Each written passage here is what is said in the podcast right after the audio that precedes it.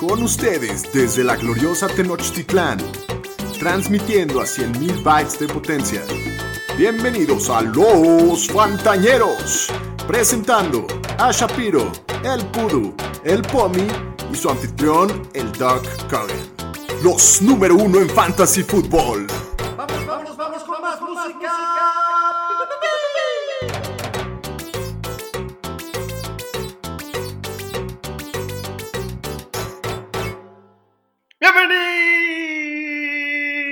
Qué emoción estar de regreso con ustedes, con los Fantañeros.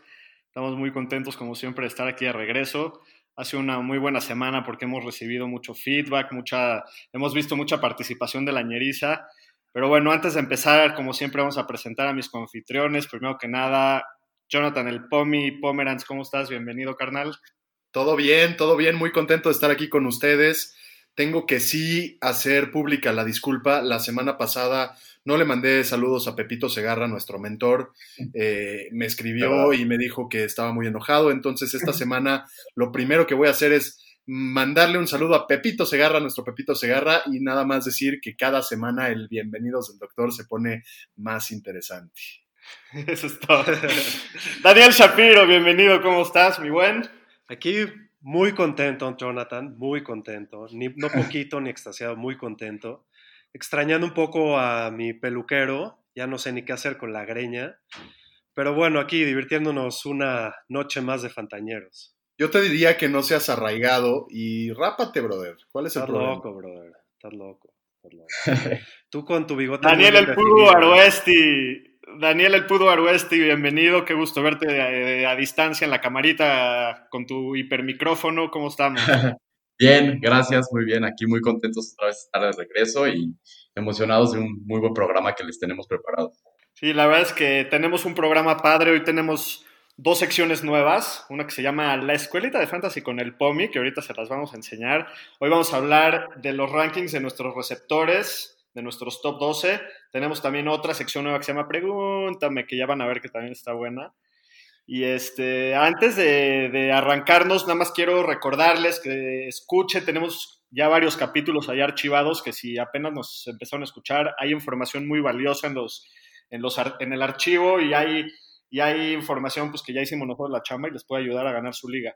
Eh, muchos nos preguntan, ahorita no es tiempo de ni siquiera de hablar del fantasy, falta muchísimo para la temporada, pero en fantasy tienes que estar activo todo el año porque te tienes que ir preparando porque todo importa. Y entonces nosotros lo que queremos es ayudarles a tener una ventaja sobre los otros equipos de sus ligas. Les vuelvo a recordar, síganos en redes sociales, estamos en todas las redes sociales como arroba los fantaneros, los fantañeros, así nos encuentran en todos lados. Y como dijimos la semana pasada, si nos buscan, nos encuentran, entonces no, no me preocupa.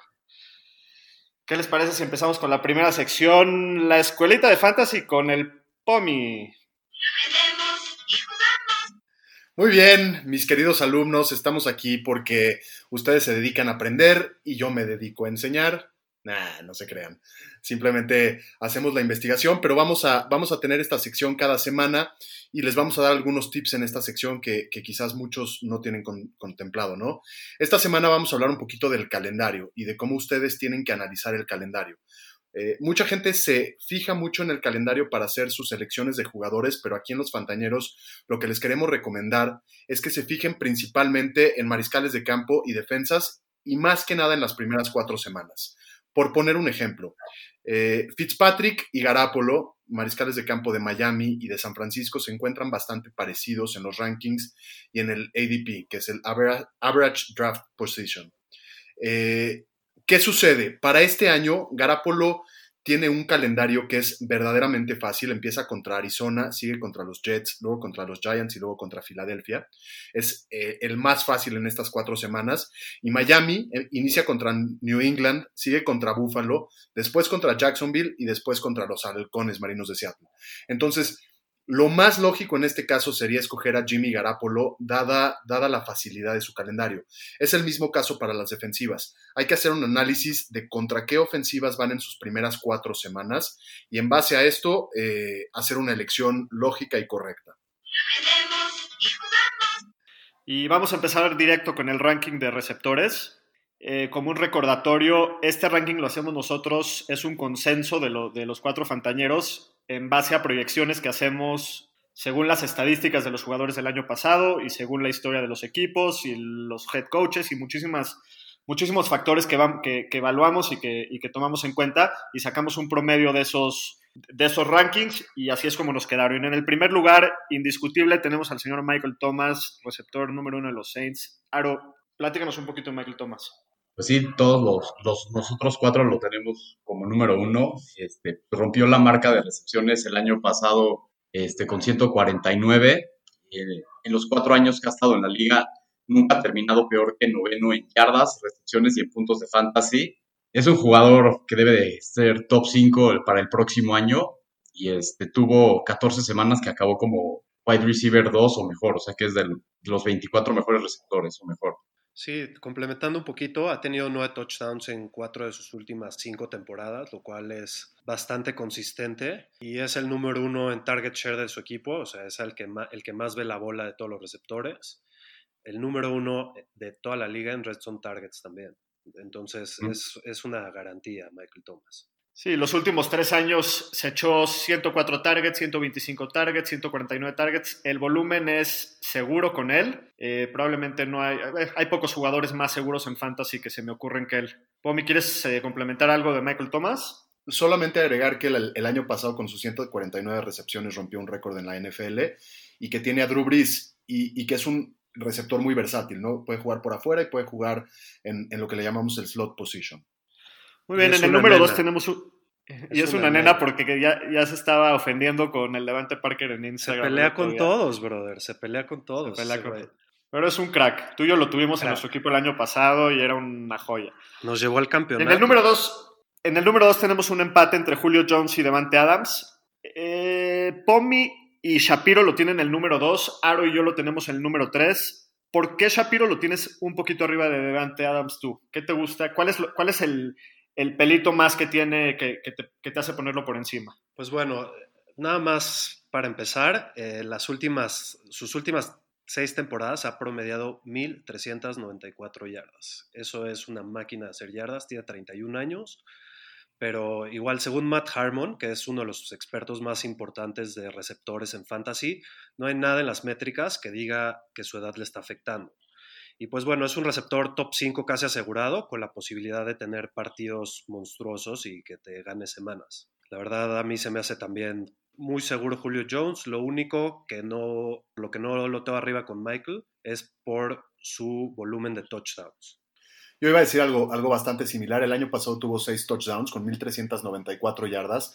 Las yardas están, los touchdowns todavía no, pero un jugador que recibe tantas yardas es bastante probable que se meta, que se meta en las diagonales al final.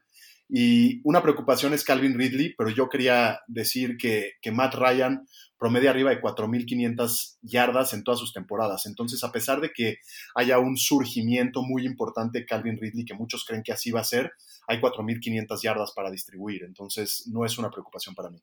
Sí, totalmente de acuerdo. La, consistencia ha estado prácticamente desde que, desde que llegó a la liga. La última vez que no acabó entre los mejores ocho receptores en fantasy fue en el 2013, que es cuando se lesionó, que tuvo una lesión bastante fuerte, lo sacó casi todo el año. Aro, ¿quieres complementar algo de Julio? Sí, lo que dijeron de los touchdowns, eh, tuvo seis el año pasado y desde 2014 solo ha promediado 6.2 touchdowns por temporada. Entonces, sí, el tema de los touchdowns sí es algo recurrente. Empató en el número dos tenemos a Davante Adams, que Pomi lo tienes en el número 3. ¿Por qué no nos platicas un poco de Davante? Mira, Davante Adams es un, es un jugador fuera de serie, tiene uno de los mejores corebacks de la liga, sin duda. Puedes eh, depender de que va a tener más de 150 targets en la temporada, lo ha hecho así prácticamente en toda su carrera. Eh, ha jugado 27 juegos en las últimas dos temporadas y de esos, en 23 de ellos, ha tenido más de 16 puntos eh, de, de fantasy, ¿no?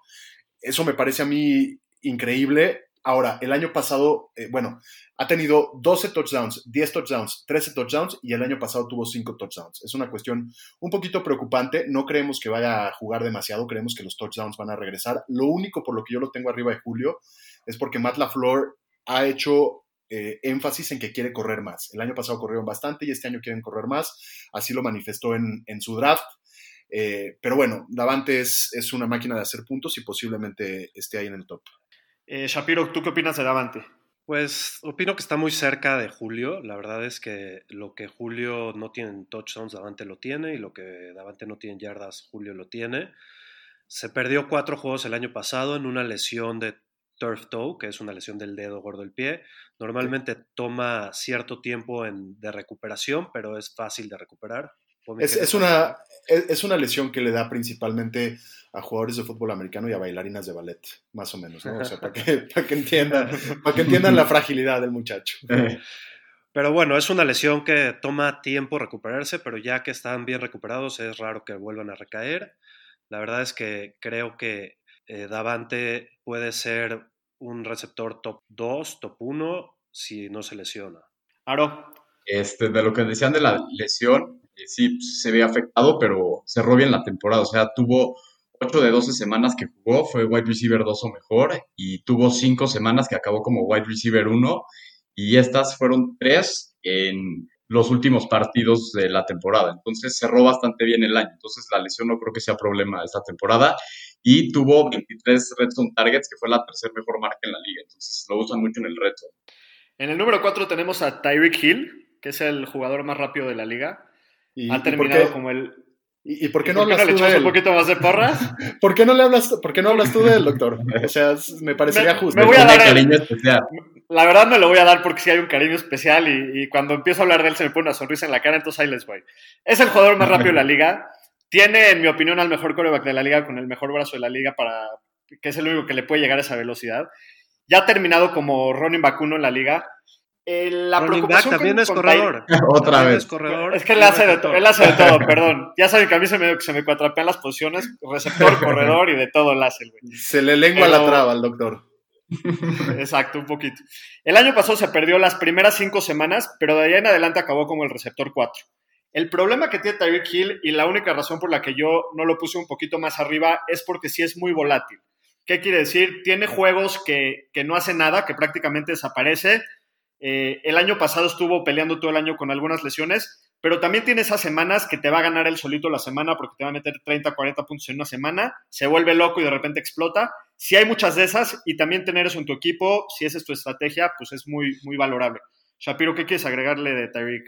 Bueno, nada más para agregar un poco al tema de la inconsistencia. En 2019, seis de sus partidos fueron fuera del top 25, pero cinco fueron dentro del top 12 y 3 dentro del top 5.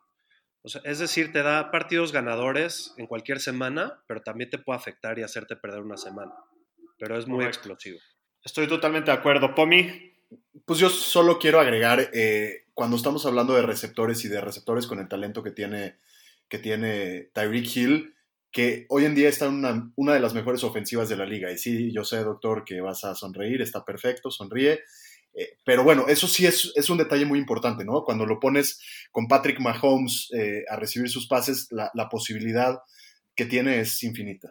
Eh, Pudo, antes de darte la palabra, nada más quiero hacerte un recordatorio muy amigable. Ya sabes que es en, es en buena vibra, pero hay una jugada de Ya sé a dónde vas, ya sé a dónde vas. Te platico no, que es mi favorita, que, se, que es una tercera y 15 en el ¿no? Super Bowl, que estuvo muy no. buena. Pero opínanos, ¿qué, qué opina? ¿Qué, ¿qué te gusta de Tyreek para fans? Esa, esa jugada la voy a soñar y en todas mis pesadillas de aquí a que me muera. Echándole este, limón a la vida, el doctor. Esos últimos ocho minutos del Super Bowl, cómo, uf, cómo me han dolido y me siguen doliendo. Oye, Pero... no, no, el doctor, el doctor ya está pasando, pasando de lo intolerable que era. Ya no solo sí. habla de lo bueno que es Kansas City, ya se burla de los demás.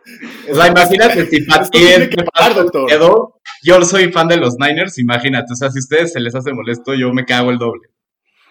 La verdad, me, me, gusta estar en esta posición, no lo voy a negar, pero no nos desvariamos. Aro, háblanos un poquito de Tyreek, solamente el fantasy.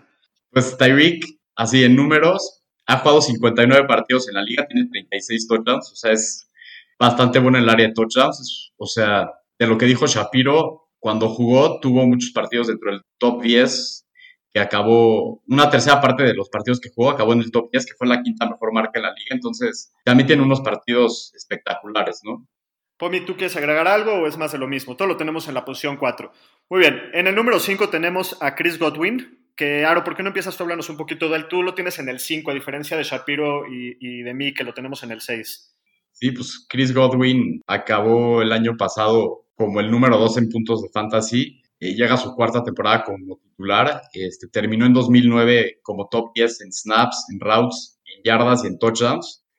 Tuvo el mejor first down rate de la liga, o sea, el 50% de sus recepciones las convertía en first down. Y pues ahora con Brady, este, esa es la única interrogante que tengo, pero esta creo que es una de las superestrellas que vienen en ascenso en la liga. Shapiro. Sí, Godwin el, año pasado un receptor elite, terminó el 2 y no jugó dos juegos. Y fue el segundo receptor más consistente. Cinco veces terminó como receptor 1, o sea, en el top 12. Y todas esas veces, eh, y, todas esas veces fue top 6 en, en, sus semanas. Por lo tanto, todas esas veces te ganó la semana, ¿no? Promedió 13.4 puntos de fantasy, que solo, solo Evans y Michael Thomas fueron los únicos en pasar el 12. Entonces, creo que hay muy buena oportunidad ahí, tiene muy buen valor y más con Tom Brady que le gusta usar su receptor slot. El año pasado a Edelman le dio el 26% de sus targets, fue el cuarto en la liga. Entonces yo creo que pues Evans va, perdón, Chris Godwin va a seguir como el año pasado. ¿Cómo quieres agregar algo? Pues nada más 1.333 yardas el año pasado, 9 touchdowns y el año pasado jugaba en Tampa Bay y este año juega en Tampa Bay o en Tampa Brady, que vale la pena mencionar, no sé si ya lo sabían, pero Tom Brady registró los nombres, registró Tampa Bay y Tampa Brady. Es un genio ese muchacho. La mejor sí, también noticia Bruce del Arians, 2020. También Bruce Arians ha demostrado que ya, que, o sea, que, que, lo sabe usar, ya, ya conoce esa ofensiva. Es uno de mis gallos negros este año. Yo, siempre, yo le tengo un pequeño, una palomita al lado de su nombre porque es uno de los que, que la verdad siento que puede sobrepasar en donde lo tengo rankeado. Gallos, gallos negros, no sé si estás, este, no sé si te referías a, a, a caballo negro o a gallo en general. Los gallos negros es como mala, mala, mala vibra. Mal augurio, sí, sí. Señor estadística, por favor, apunte ese, ese tema de los gallos no negros. La que, no lo ha tomado. Pero, pero, empatado en quinto lugar. ¿A qué te refieres, Kogan? ¿A qué te refieres? ¿Caballo negro? ¿Cómo caballo negro no puede ser si ya fue el 2? No, para este año, porque este año yo lo tengo rankeado en mi 6, pero creo que puede quedar arriba de donde lo tengo rankeado. A eso es lo que me refiero. Ah, ¿Okay? ¿ok? Empatado con Chris Godwin en el quinto lugar, también tenemos a DeAndre Hopkins. Pomi, platícanos qué, por qué tienes un poquito más abajo a Hopkins tú que, que Godwin. Yo, yo, yo, lo tengo ligeramente más abajo. A ver, vamos a hablar un poquito de, de Hopkins. Hopkins para mí es uno de los receptores más talentosos de la liga. Creo que son las mejores manos o de las mejores manos que tiene la liga. Nada más para que se den una idea, ha promediado más de 1.200 yardas en sus siete, siete años de carrera. Esto es muchísimo. También ha promediado más de 150 targets, que ese es el problema, que ahorita va, va quizás a cambiar. Eh, el tema con DeAndre, además de todo su talento, es que llega una nueva ofensiva. Nunca puedes saber cómo lo va a tratar una nueva ofensiva. Llega, que, llega con un, un, un coreback en Kyler Murray, que para mí es bastante, bastante talentoso, pero ahora tiene que compartir sus targets con Larry Fitzgerald, un, un, salón de la fama sin duda, y con Christian Kirk, que es un receptor que va en ascenso, que va a ser bastante bueno. Entonces, sin duda de Andre, el talento es lo que nos emociona, pero la competencia de este año se pone un poquito más complicada. Mira, hasta, eh, estoy de acuerdo contigo, pero a mí me encanta porque él ya me ha demostrado que puede ser elite con corebacks basura. Te, ha pasado por una, antes de, de Sean Watson, de, de Sean Watson en, en, Houston, tuvo a puro pelapapa, que ni me acuerdo ni quiénes son. Pero ya ha demostrado TJ eso. Yates. Y aparte de eso, el TJ Yates, que uno es en playoffs y no me acuerdo quién, el, el Fitzpatrick un ratito. Este, pero él ya ha demostrado que con, el coreback que le pongan, él ha sido wide receiver top 5 en 4 en las últimas 5 temporadas. Ha demostrado que aunque tenga otras armas en el equipo, como las tenía el año pasado con Houston, está ahí. Obviamente la preocupación es pues, que sí es un cambio, pero se me hace demasiado talentoso, demasiado bueno y no veo cómo vaya a quedarse afuera. Eh, Aro, ¿querías agregar algo? Sí, nada más de consistencia. El año pasado, de 15 juegos que jugó, acabó 10 de ellos dentro de wide receiver 2 o mejor. Entonces, siempre ha sido muy consistente. El único tema es el cambio de equipo y a ver cómo te acopla. Digo, a, mí ¿Qué opinas? a mí también me gusta que la, la ofensiva de Clint, Cliff Kingsbury es No la. traes, carnal. Mucha K, muchas Si quieres- en un nombre. Si quieres,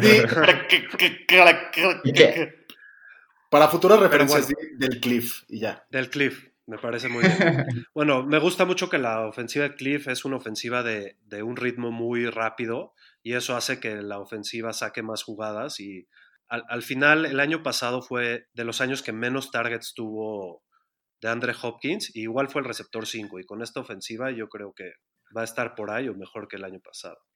En el séptimo lugar tenemos a Kenny Golliday de los Lions, que es uno de los mejores receptores de toda la liga en balones 50-50 o balones disputados.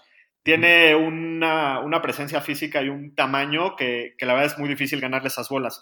El año pasado fue el receptor 6 y en gran parte se debe a sus 11 touchdowns, que eso le infló sus números, pero lo hizo con corebacks reservas a partir de, de, la, mitad de la temporada.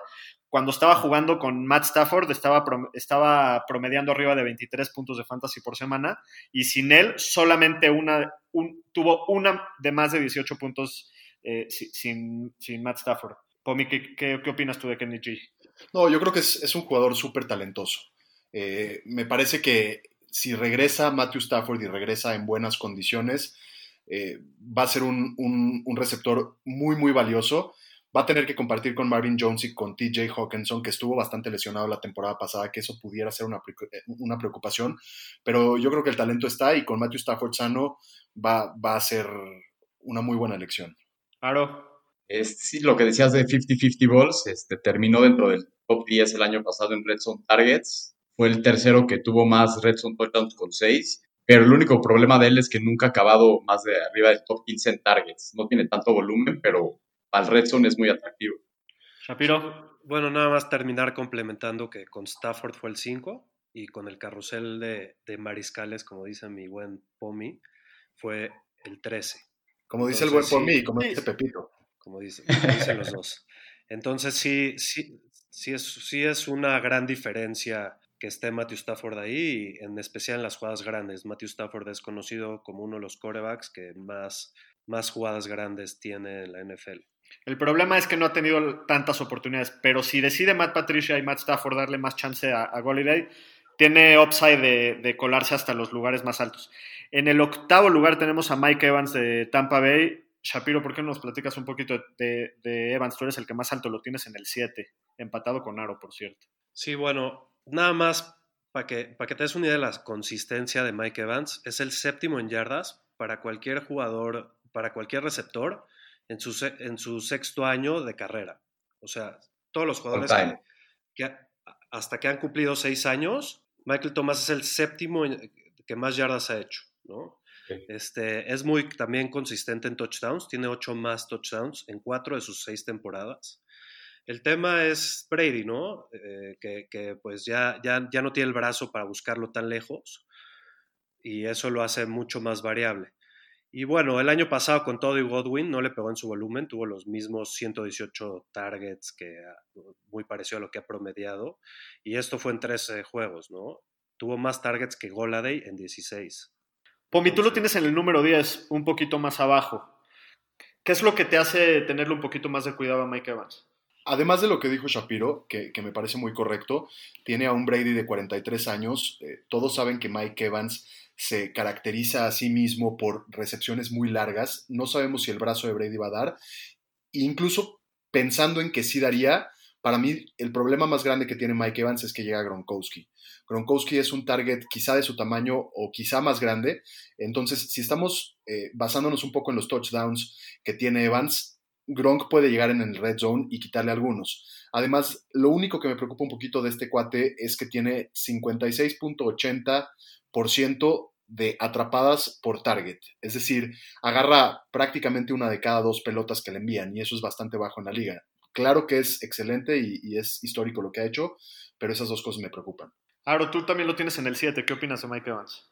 Mira, tiene mucho potencial y siempre lo ha tenido, pero también complementando un poco lo que decía Pomi, tiene muchos red zone targets. El año pasado fue el octavo con 18, tuvo 5 red zone touchdowns de los 8 que tuvo, pero a ver ahora con Brady el tema de Gronk.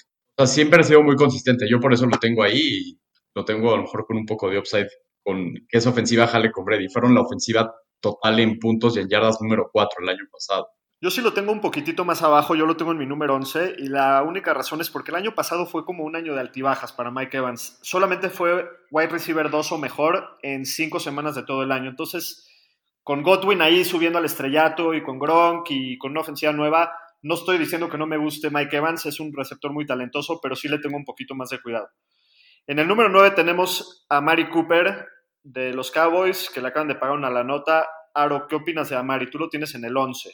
Sí, pues mira, Amari desde que llegó a la liga en cinco años ha tenido cuatro temporadas de mil yardas. El año pasado, que fue su primer año completo en Dallas, tuvo sus mejores números de su carrera en yardas, en touchdowns y en puntos de fantasy.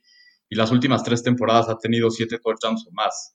Este, a lo mejor está en una ofensiva que no le dan tanto volumen como los receptores que hablamos anteriormente, pero es una ofensiva muy explosiva, tiene muchísimas armas alrededor, entonces por más de que le pongan el mejor coverage del otro equipo, va a ser one on one porque tiene demasiadas armas alrededor, entonces sigue siendo un jugador muy atractivo y el año pasado también se hablaba mucho que estuvo lesionado al final, ¿no? Y se vio porque tuvo partidos malones.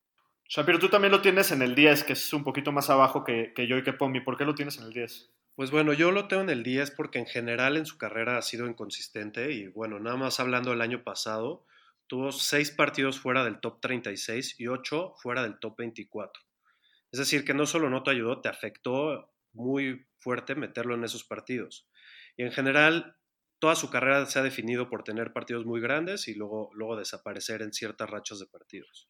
Pomi. Yo, yo lo tengo un poquito más, más alto porque en cinco años que tiene de carrera a Mari Cooper, tiene en promedio en cada temporada 79 recepciones, 1189 yardas y 8 touchdowns.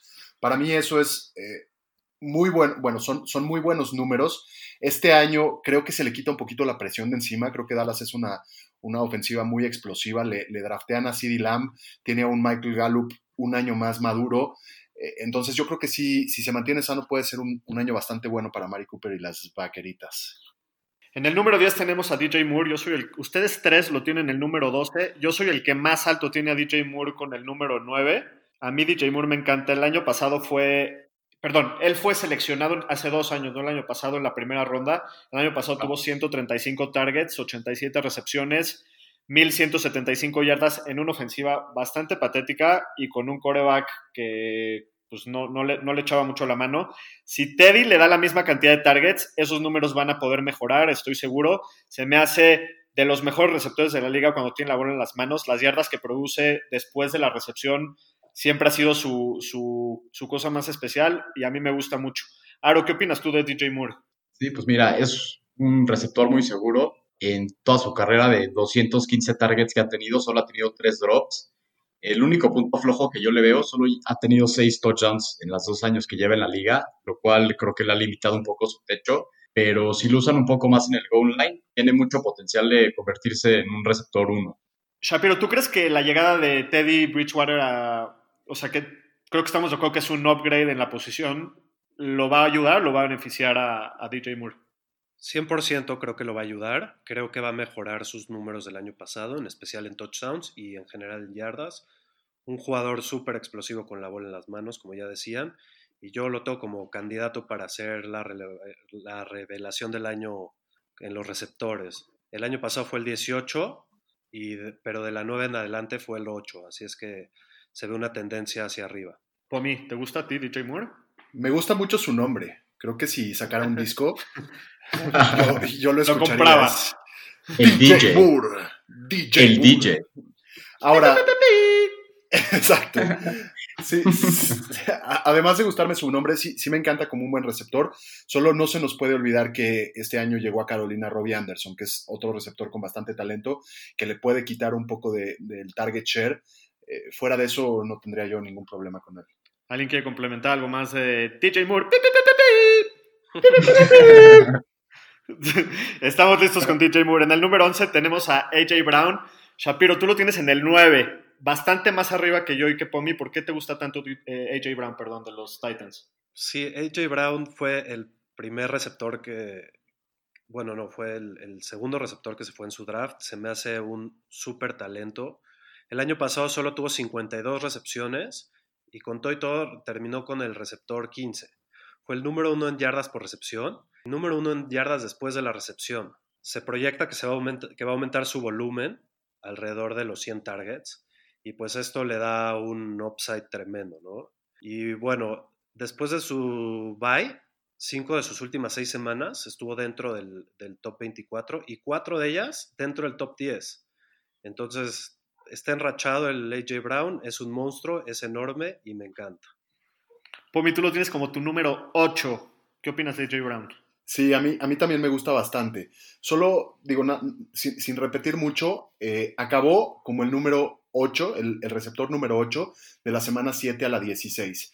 Y es un rookie. Entonces, no podríamos esperar mucho más de él. No cambia mucho lo que está sucediendo en ese equipo. Eh, vuelven a firmar a Tannehill, se queda Derrick Henry. Entonces, las cosas permanecen bastante, bastante igual en ese equipo. Y, y para mí, si ya le dieron ese valor a AJ Brown, para mí es un candidato bastante grande para acabar en, en, en muy buenas posiciones. Definitivamente está el potencial, pero el año pasado tuvo 82 targets y esa es, la, esa es la razón por la que yo lo tengo un poquito más abajo que ustedes. Sí me encanta el talento, pero para que llegue a, esa, a, este, a este lugar en su ranking, va a tener que aumentar esas, esos targets prácticamente a lo doble. Y no sé si va a pasar eso. Eso es mi única preocupación que tengo. Shapiro, ¿qué opinas tú de eso? Jugó con Marcus Mariota la mitad del año. Esa es mi opinión. No, y era rookie. Okay. Era rookie. El peor coreback de la liga. Y era rookie y jugó con Marcus Mariota. Malota, y, o no, y, no, sé. Y los datos que ya mencionó Shapiro son, son muy interesantes, ¿no? O sea, el, el, número uno en yardas por recepción, eso es importantísimo. Sin duda, sí, es un, es un talento. Ahora, tú también lo tienes, si no me equivoco, si tú lo tienes en el 16, eres el que más bajo lo tienes. ¿Qué, qué le puedes contestar a esto que te están diciendo Aro y, y perdón, Shapiro y Pomi?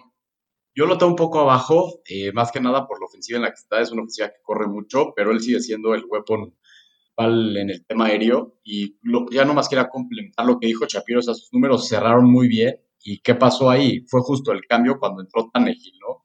Ese cierre fue justo con Tannehill, lo cual lo veo bastante bien para el próximo año. O sea, se vio ahí el resultado. Sí, sin duda eso, eso da un poquito de esperanza para los que tengan a AJ Brown en sus equipos.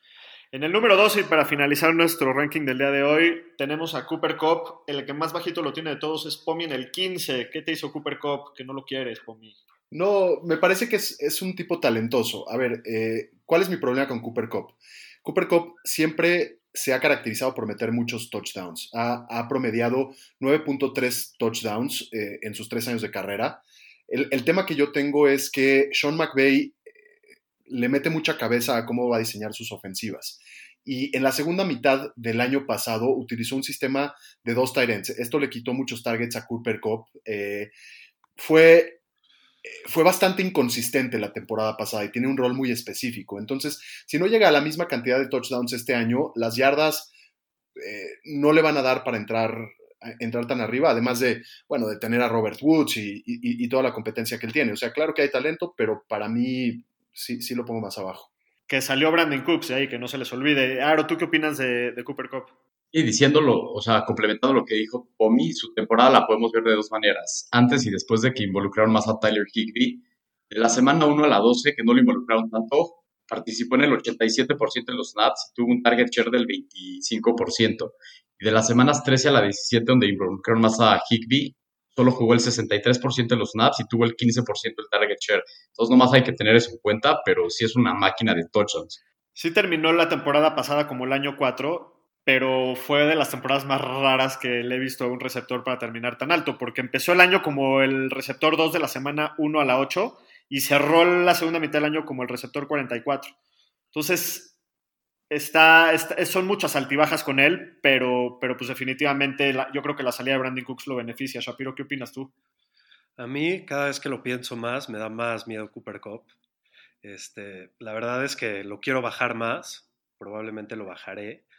Y me da miedo un par de cosas. En primer lugar, también es una persona que se lesiona, es un jugador que se lesiona.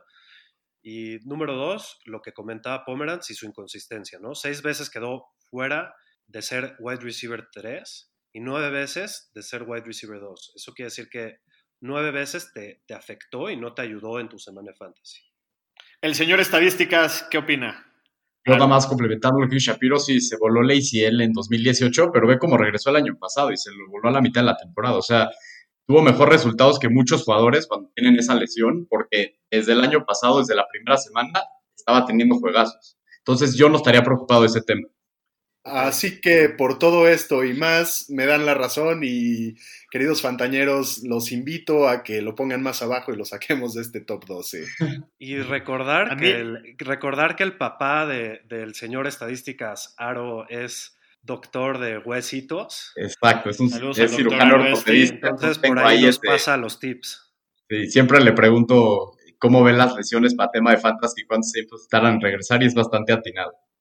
A mí me encanta el upside que te da con sus touchdowns, porque como ya dijeron que promedia, tantos, pero él promedia un touchdown por cada nueve recepciones en su carrera. Entonces se me hace. Y, no es de que lo hizo un año, lo lleva haciendo mucho tiempo. Pues eso fue nuestro top, nuestro top 12 receptores de la liga. Perdón, otra vez me está trabando. Como siempre, vamos a hacer la dinámica. Shapiro, ¿por qué no nos dices un jugador que no haya quedado en nuestro, en nuestro ranking de top 12, pero que tú crees que tiene chance de colarse? Sí, yo tengo Digo, hay varios, pero me gusta Davante Parker. ¿Cómo se llama el otro? Devante, este Davante y el otro. Ah. Uno es Devante y el otro es Davante. Y hay un Davonta. el otro es Davonta. Entonces está difícil saber cuál es cuál, pero este es Devante Parker. Tú dile a todos Davante.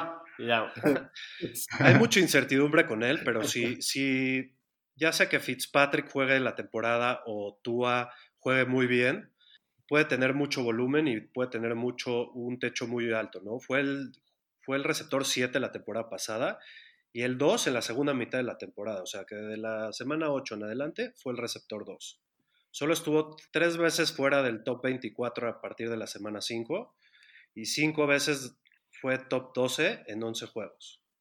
Entonces creo que tiene muy buen techo y puede ser un buen, buen rife para, para quedar ahí arriba. Eh, Pomi, ¿quién es el, tu jugador que se podría colar al, a tus top 12?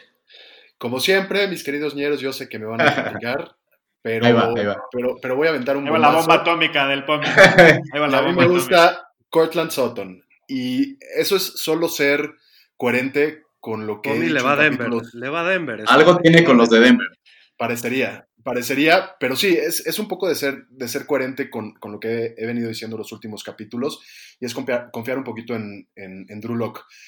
Sutton tuvo 1100 yardas en 124 targets en su, en su segunda temporada, que fue la pasada, pero jugó en una defensiva terrible. O sea, Denver fue 28 en yardas aéreas, 20 en yardas terrestres y 28 en número de puntos. Ahora, desde que entra Locke, ganan 4 de 5 partidos, anotando 23 puntos, 38 puntos, 23 puntos y 27 puntos, perdón, y 16 al final. En todos esos partidos, Cortland Sutton tuvo más de 8 targets en promedio por Drew Locke. Entonces, si yo estoy creyendo y estoy confiando en que Drew Locke va a ser un buen coreback y en que la defensiva de Denver, que reforzó su línea ofensiva, que adquirió en el draft a varios jugadores interesantes, va a ser mejor, creo que Cortland Sutton solamente se va a subir en esa ola y va a llegar al top 12. ¿Qué opinas del hecho de que el año pasado hizo esos números? Que, no estoy diciendo que no sea talentoso, es un jugadorazo, pero el año pasado todo eso lo hizo con nadie de competencia. Este año los Broncos no nada más draftearon un receptor en Jerry Judy, draftearon en la primera, en la segunda, y por ahí más adelante le, le draftearon otro receptor, trajeron a Melvin Gordon. Yo creo que sus targets, sus targets van a bajar, entonces no sé qué, opine, qué opinas tú, Aro. Yo, en base, ese tema que dijiste, creo que sí lo he considerado, yo por eso no lo tengo tan alto. Se me hace un jugador muy impresionante, creo que es de los mejores receptores jóvenes que hay en la liga, pero eso me da un poco de miedo y también la ofensiva, porque sus números fueron muy malos toda la temporada pasada. Pero justo, y, contestando un poquito tu pregunta, justo eh, yo creo que hay que revisar a las ofensivas por cómo fueron el año pasado y la, posibilidad que tienen de mejorar. Sí es posible que comparta un poco más su target share, pero va a ser un target share muchísimo más grande. El pastel se va a hacer más grande. Y él, al final de cuentas, es el receptor con algo de experiencia o con experiencia de todos los nuevos que llegan. Entonces, sin duda va a ser el uno para mí, al menos en la primera mitad de la temporada. Y, y, si se sube en esa olita y la surfea bonito, va a acabar su temporada con unas 1.300 yardas y unos 8 touchdowns. Ándale, números importantes diciendo el Pum. pum, Está diciendo cosas serias el Pum. Nivel Julio Jones acá.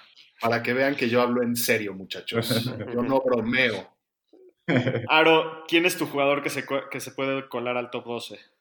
Yo al que tengo que creo que se puede colar es Alvin Ridley, el receptor de Atlanta. El año pasado solo jugó 13 partidos. En las primeras dos temporadas que ha estado en la liga ha atrapado el 69% de los pases que le lanzan y tiene un promedio de de 8 yardas después de que tiene recepción. El año pasado eh, acabó como wide receiver 2 en 9 de los 13 partidos que jugó y antes de su lesión en la semana 14 era el receptor 14 de la liga. Aparte, en Atlanta hay que considerar la salida de Mohamed Sanu a la mitad de la temporada pasada y que se fue Austin Cooper. Entonces hay targets a repartir en ese equipo y creo que él va a ser el más beneficiado. Y es una ofensiva que siempre se ha caracterizado por lanzar mucho y Matt Ryan hemos visto los números siempre arriba de 4.000 yardas, entonces siento que Calvin Ridley tiene muchísimo potencial para ser un receptor top 12 acabando el año. Está muy sabroso ese Calvin Ridley y, por el lugar en donde lo puedes draftear, creo que sí trae un upside intenso. Este es mi sleeper, este sí es mi recomendación. Hogan, seguro traes a Nicole Hartman, tú, ¿eh? Me encantaría, pero ni eso podría justificar yo. O a Sammy Creo que, creo, que trae al, creo que trae al aguador izquierdo de Kansas, que al parecer atrapó muchos Gatorades la temporada pasada. Sí. ¿Va por ahí o no, Paulino? Ni cerca. Vamos a, vamos a hablar de cosas serias, señores, por favor. Eh, yo tengo en mi número 13 de mis rankings a Robert Woods, que sí el año pasado tuvo un año de altibajas, igual que Cooper Cup, pero en la primera temporada del año terminó solamente una vez dentro de los top 24, pero en la segunda mitad de la temporada terminó entre los top 24 en todos los juegos. Está promediando 11 targets en los últimos 8 juegos del año, que eso es una locura. Si llega a acercarse a ese número, Cooper, este Robert Woods tiene el potencial de irse mucho más arriba de lo que lo tengo. Aunque Coop debe tener más touchdowns, yo creo que, Woods debe ser el que es más consistente de los dos, más, seguro todas las semanas. El año pasado solamente tuvo dos touchdowns, que es lo que le, dio un golpe a sus números, pero yo creo que ese número debe de subir con la salida de Brandon Cooks. Y creo que es un receptor número dos muy sólido para tener en tu equipo. me gusta mucho. Pues muy bien, señores, eso fue nuestro ranking. Ahora vamos a pasar a la siguiente sección. Pregúntame, cabrón. Esta sección funciona que básicamente recaudamos las, las preguntas que nos, que nos hacen por, a través de redes sociales, escogemos las que nos gustan y, las tratamos de contestar. Les agradecemos a todos que nos hayan estado mandando preguntas. Por favor, no paren de hacer eso. Nos sirve mucho, nos da muchas ideas para el programa. Y vamos a pasar a la primera pregunta que es de, de Romita21, que nos las mandó en Instagram. ¿Valdrá la pena agarrar algún receptor de Tampa en rondas tempranas con este offseason que tuvieron? ¿Estará sobrevalorada la ofensiva? Shapiro, ¿tú qué le contestarías a de Romita? Pues bueno, yo, yo creo que sí hay cierto riesgo ahí, pero no creo que esté sobrevalorada la ofensiva. Creo que Bruce Arians ha demostrado. Ya lo platicamos con Evans y con Godwin. Brady es más. más es el GOAT. Este, sí, es, más, es más preciso a la hora de pasar. Le interceptan menos, van a tener mejores drives. Yo creo que sí, sí se puede. Sí vale la pena agarrar un wide receiver de Tampa. No sé qué opinan los demás. Hablo po90 en Instagram que es una pregunta un poquito relacionada. ¿Quién tendrá un mejor año, Mike Evans o Chris Godwin? Los dos eran top 15 pues según nuestros rankings podrían quedar por ahí, pero Aro, ¿tú qué opinas? ¿Qué le contestarías a Pablo? Yo creo que va a quedar mejor Godwin que Evans y sí creo que los dos van a ser top 15. Mira, yo no creo que los dos vayan a ser top 15, pero puede ser, puede ser que sí los dos, pero no creo que los dos. Yo creo veo más seguro a Godwin por el volumen. Robbie Galante nos pregunta, ¿qué rookie que no sea coreback va a ser el primero en fantasy en este año? Yo hace que yo a los mario un poco con Clyde ¿Quién va a ser? ¿Quién va a ser? Pero para no, para no decirle. Señor estadística, está apuntando porque hoy ha estado brutal. Number one, es la primera del programa. Yo pensaba que hoy iba a bajar y, el día de hoy, híjole. Es la primera, dame chance. Los Kansas. Nada más les quiero dar una, una estadística. Corredores con Andy Reid. Tuvo a Shady McCoy tres años en Filadelfia, terminó como el número dos, el número dos, el número siete. Tuvo a tres años a Jamal Charles en Kansas City, terminó como el número uno, el número siete, el número dos. Estoy hablando en fantasy. Después tuvo un año a Spencer Ware, que es cuando se lesionó Jamal Charles, que, ese año no importa. Luego tuvo a Karim Hunt dos años, que fue el número cuatro, el número ocho. Y el año pasado que Damian Williams se lastimó y hubo ahí medio controversia. Esto es lo que quiero decir. este, ¿Quién quiere comentar algo más al respecto? ¿Quién es su, quién es su rookie que... Aro, ¿tú qué opinas? ¿Quién es tu rookie que, que va a ganar? Yo aquí un sleeper que a lo mejor mucha gente no lo va a esperar yo me con Michael Pittman Jr., el receptor que se fue a los Colts. Sobre todo en ligas half PPR o PPR creo que va a tener mucho volumen. Es el número dos en ese equipo. Y con Rivers tienen muy buena ofensiva, creo que puede ser una buena opción. Sí, está interesante. Pomi, ¿quién es el tuyo? Pues mira, me encantaría decir que Jonathan Taylor porque eh, llega a una de las mejores líneas ofensivas de la liga y, y- y va a tener mucha chamba, pero siendo honesto y quizás me odie a mí mismo por decirlo, sí creo que Clyde Ed- Ed- Edwards Hiller es el que mejores posibilidades tiene. Ya te estoy preparando tu chilito habanero, ¿eh? No creas que ya se me olvidó. Ahí ya lo tengo, lo tengo en el refri. Y desde ese día, y desde ese día te dije que era muy probable que yo vaya a perder, pero que no me podía rajar a las, a las apuestas. Pero sí, al final Clyde Edwards Hiller llega a una de las mejores ofensivas de la liga. Eh, y ya mencionaste lo de Andy Reid, ¿no? Entonces para mí es el que mejores oportunidades tiene. Shapiro, Eh, realmente, si te vas a poner a ver, en general los corredores tienen mejores años de rookie que los receptores, por lo tanto me iría por un corredor. Y pues sí estaría entre Jonathan Taylor y Clyde. Me inclino más hacia Clyde, la verdad. De Wolfo nos pregunta, Austin Eckler, que es un, un jugador muy interesante que no hemos tenido chance mucho de hablar de él, ¿el año que entra la va a romper o va a ser un fracaso? Pomi, ¿tú qué opinas de, de Eckler? Yo, yo creo que ninguna de las dos. Yo creo que ni la va a romper ni va a ser un fracaso. Va a ser relativamente consistente a lo que ha sido y te explico por qué. Se queda sin competencia, es cierto, eh, es, es ahora claramente el corredor número uno del equipo, pero el año pasado tiene 447 yardas corriendo y noven- 993 yardas cachando. Eh, Philip Rivers, que es su coreback anterior, es un coreback que está bastante caracterizado por tirarle pases a sus corredores. Este año con Tyrod Taylor tiene a otro corredor que, eh, a otro coreback que corre y que no creemos que vaya a tirarle tantos pases. Entonces, quizás sí, sus yardas corriendo vayan a aumentar, pero definitivamente sus yardas cachando y sus targets van a disminuir, en mi opinión. Entonces, se va a quedar más o menos en donde acabó el año pasado, quizás un poquito abajo, y, eso es lo que yo creo. Vi una estadística muy interesante que dice que desde el 2000 solo han habido 7 corredores que han tenido 90, ya- eh, 90 recepciones, perdón, y solamente uno de ellos ha podido mantener el ritmo al siguiente año, que es Christian McCaffrey. Todos los otros 6 corredores han ido en declive en, su, en sus recepciones. Entonces es algo que a mí me preocupa un poquito con él. Pero por el otro lado le dieron un, contrato grande y, han demostrado confianza en él. Entonces, pues el talento ya lo ha demostrado. Aro, ¿qué opinas de Eckler? Sí, va a ser el uno en el equipo. No sé si va a ser boom o boss. Creo que el boom lo tuvo el año pasado, que sorprendió a mucha gente y donde acabó. Creo que va a tener un drop-off, la verdad. Y por lo que decía Pomi, cambio de coreback. No sabemos qué va a pasar, cómo lo vayan a integrar, pero sigue siendo el uno. Yo lo tengo rankeado en las proyecciones que hice como el número 13. ¿Quieres agregar algo, Shapiro, o es más Sí. de lo mismo? Tengo, yo le sí le tengo miedo a, a Eckler, la verdad, le tengo miedo. ¿Qué te preocupa?